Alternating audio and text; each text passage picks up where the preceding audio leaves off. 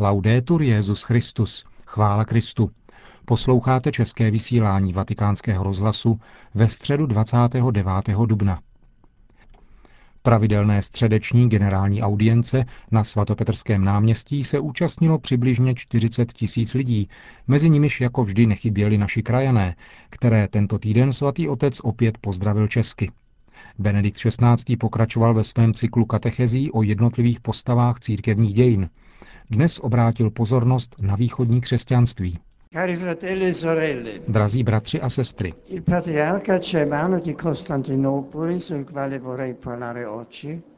konstantinopolský patriarcha Germanus, o kterém chci dnes mluvit, nepatří mezi ty nejvíce reprezentativní postavy východního křesťanského světa. A přesto se jeho jméno objevuje s určitým čestným důrazem na seznamu velkých obránců posvátných obrazů, jak je vypočítává druhý nicejský a sedmý ekumenický koncil. Řecká církev slaví jeho liturgický svátek 12. května. Měl významnou roli ve složitých dějinách boje o obrazy během tzv. obrazoborecké krize, ikonoklazmu. Dovedl účinně odporovat nátlaku Lva III., ikonoklastického císaře, tedy nepřítele ikon. Během Germánova patriarchátu zažila Konstantinopol, hlavní město byzantského císařství, velmi nebezpečné obléhání od Saracénů. Za této situace v letech 717 až 718 se konal slavnostní procesí městem s vystaveným obrazem Matky Boží, Theotokos, a s relikví svatého kříže, jako výraz prozby o pomoc nejvyššího při obraně města. Konstantinopol byla skutečně z obležení vysvobozena. Protivníci se rozhodli navždy ustoupit od myšlenky vybudovat své hlavní město právě v tomto městě, symbolu křesťanského císařství, a tamnější lid tom s obrovskou vděčností spatřoval božský zásah. Patriarcha Germanus byl po této události přesvědčen, že boží zásah má být pokládán za zřejmé schválení zbožnosti, kterou lid prokazoval posvátným ikonám. Naprosto opačného mínění byl však císař Lev III., který se právě roku 717 usadil natrvalo v hlavním městě, kde vládnul až do roku 741.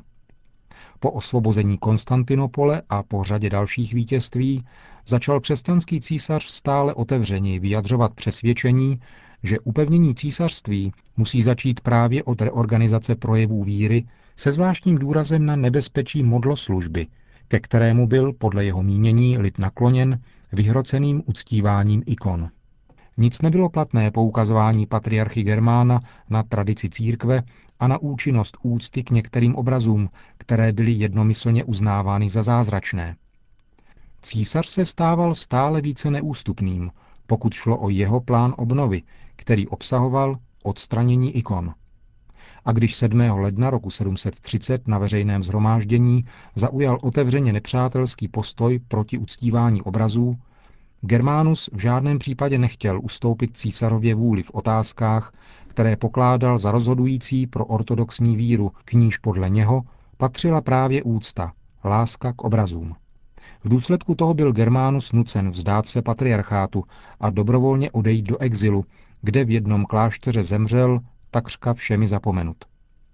Jeho jméno se objevilo právě na druhém nicejském koncilu, kde pravověrní otcové rozhodli ve prospěch ikon a uznali i zásluhy Germána. Patriarcha Germánus velice pečoval o liturgii a jistou dobu byl považován také za obnovitele slavnosti Akatistos. Jak známo, Akatist je proslulý antický hymnus, který vznikl v byzantském prostředí a opěvuje Matku Boží, Theotokos. Třeba, že z teologického hlediska nelze Germána pokládat za velkého myslitele, některá jeho díla měla určitý ohlas, zejména některé jeho intuice v mariologii. Zachovaly se nám totiž od něho různé homílie mariánského obsahu, z nichž některé hluboce poznamenaly zbožnost celých generací věřících, jak na východě, tak na západě. Jeho nádherné homílie ke svátku uvedení Pany Marie do chrámu jsou dosud živým svědectvím nepsané tradice křesťanských církví. Generace mnichů, mnišek a členů početných institutů zasvěceného života nalézají nadále v těchto textech drahocené poklady spirituality. e creano ancora adesso stupore Anche alcuni testi mariologici di Germano Dodnes vzbuzují obdiv také některé Germánovi mariologické texty, které jsou součástí homílí pronesených ke cti Sanctissime Dei Pare Dormitionem, tedy slavnosti odpovídající našemu na nebevzetí. Z těchto textů papež Pius XII. převzal jeden, který zasadil jako perlu do apoštolské konstituce Munificentissimus Deus, kterou vyhlásil věroučné dogma o Maríně na nebevzetí. Tento text papež Pius XII. citoval ve zmíněné konstituci a podal jej jako jeden z argumentů ve prospěch ustavičné víry církve v Maríno tělesné na nebevzetí. Germánus tam píše, co pak mohlo dojít k tomu, nejsvětější Matko Boží, že nebe a země byly podstěny tvou přítomností a ty bys svým odchodem ponechala lidi bez svojí ochrany? Ne. Je nemožné si to myslet. Jako jsi se totiž necítila odcizena nebeským skutečnostem, když jsi byla ve světě, tak také poté, co jsi z tohoto světa odešla, nepociťuješ nemožnost duchovně komunikovat s lidmi. Vůbec si totiž neopustila ty, kterým si zaručila spásu. Tvůj duch žije na věky a ani tvé tělo nepodlehlo v hrobě porušení. Ty, ó matko, jsi blízko všem a všechny ochraňuješ, a třeba, že našim očím je zabráněno tě vidět, přesto víme, ó nejsvětější, že jsi uprostřed nás a různými způsoby se stáváš přítomnou. Ty, Maria, jak je psáno, zjevuješ se v celé své kráse. Tvé panenské tělo je naprosto svaté, celé cudné, celé je domem božím, takže také proto absolutně odolává rozpadu na prach. Je neproměné od chvíle, kdy to, co v něm bylo lidské, bylo přijato do neporušitelnosti a zůstalo živé a absolutně oslavené, netknuté a účastní se dokonalého života. Bylo totiž nemožné, aby zůstala uzavřena v hrobě ta, která se stala nádobou boží a živým chrámem nejsvětějšího božství jednorozeného. Na druhé straně s jistotou věříme, že kráčíš nadále spolu s námi. È stato detto che per i bizantini il decoro della forma retorica nelle predicazioni Již dříve jsme řekli, že pro Byzantince je úroveň rétorické formy kázání a ještě více hymnů nebo básnických skladeb, které nazývají tropáře, stejně důležitá při liturgii, jako je krása sakrální budovy, v níž se slaví. Patriarcha Germánus je v této tradici uznáván za jednoho z těch, kteří značně přispěli k tomu, aby toto přesvědčení udrželi naživu. To znamená, že krása slova, jazyka a krása budovy a hudby musí být zajedno. Cituji na závěr inspirovaná slova, kterými Germánus v úvodu svého drobného spisu označuje církev. Církev je dům boží, posvátný prostor, dům modlitby, zhromáždění lidu, Kristova těla. Je to nebe na zemi, kde transcendentní Bůh přebývá jako ve svém domě a chodí s námi. Ale je také reálným otiskem ukřižování, hrobu a vzkříšení. Církev je dům boží, kde se slaví oživující mystická oběť. A zároveň je nejintimnější částí svatostánku a posvátné jeskyně. V ní se totiž nacházejí ony pravé a skutečné perly, jež jsou božskými dogmaty učení, které pán bezprostředně nabízí svým učedníkům.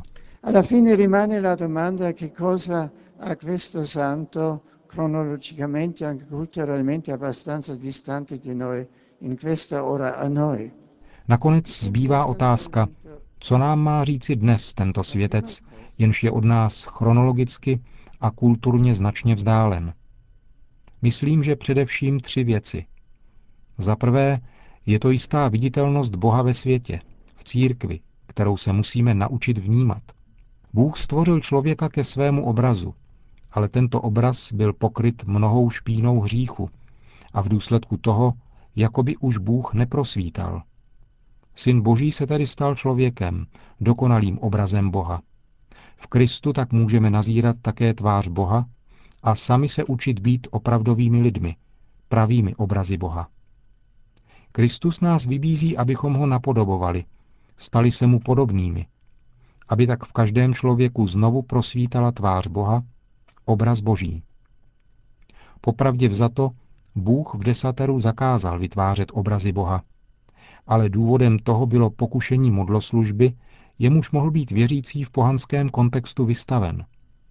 Jakmile se však Bůh skrze vtělení učinil viditelným v Kristu, bylo dovoleno zobrazovat Kristovu tvář. Posvátné obrazy nás učí vidět Boha v zobrazeních Kristovy tváře. Vtělením Božího slova bylo tedy umožněno hledět na Boha v obrazech Krista a také ve tvářích svatých, ve tváři všech lidí, z nichž vyzařuje svatost Boží. Za druhé je to krása a důstojnost liturgie. Slavit liturgii s vědomím přítomnosti Boha v oné důstojnosti a kráse, která dá aspoň trochu zahlédnout jeho zář, je závazek pro každého křesťana, který je formován svou vírou. Za třetí je to láska k církvi. Právě ve vztahu k církvi jsme my lidé nakloněni vidět především hříchy, negativa. Ale za pomoci víry, která nás uschopňuje vidět autenticky, můžeme v ní také dnes a vždycky objevovat božskou krásu. Bůh se zpřítomňuje v církvi, nabízí se nám v posvátné Eucharistii a zůstává stále přítomen pro adoraci. V církvi s námi mluví Bůh. V církvi s námi Bůh chodí, jak praví svatý Germánus. V církvi se nám dostává božího odpuštění a učíme se odpouštět. Prosme Boha, aby nás naučil vidět v církvi svoji přítomnost, svoji krásu, vidět jeho přítomnost ve světě a pomohl nám, abychom také my byli transparentní pro jeho světlo. E ci aiuti di essere anche noi trasparenti per la sua luce. Grazie.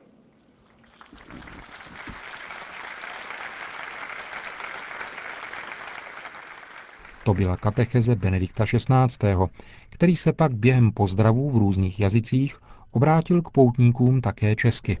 Srdečně vítám poutníky z České republiky, zvláště z farnosti Líchnov a přeji jim, aby je navštěva u hrobu apostolských pozbudila ke křesťanskému svědectví. Chvala Kristu. Po společné modlitbě odčenáš pak svatý otec udělil své apoštolské požehnání. Sit nomen Domini benedictum. Adiutorium nostrum in nomine Domini. Benedicat vos omnipotens Deus, Pater et Filius et Spiritus Sanctus.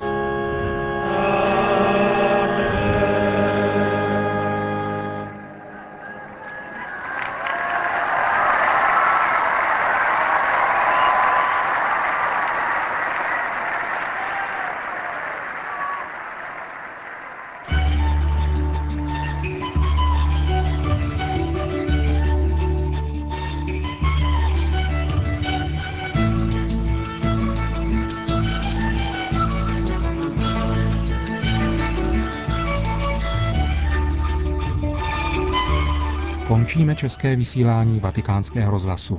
Chvála Kristu, laudetur Jezus Christus.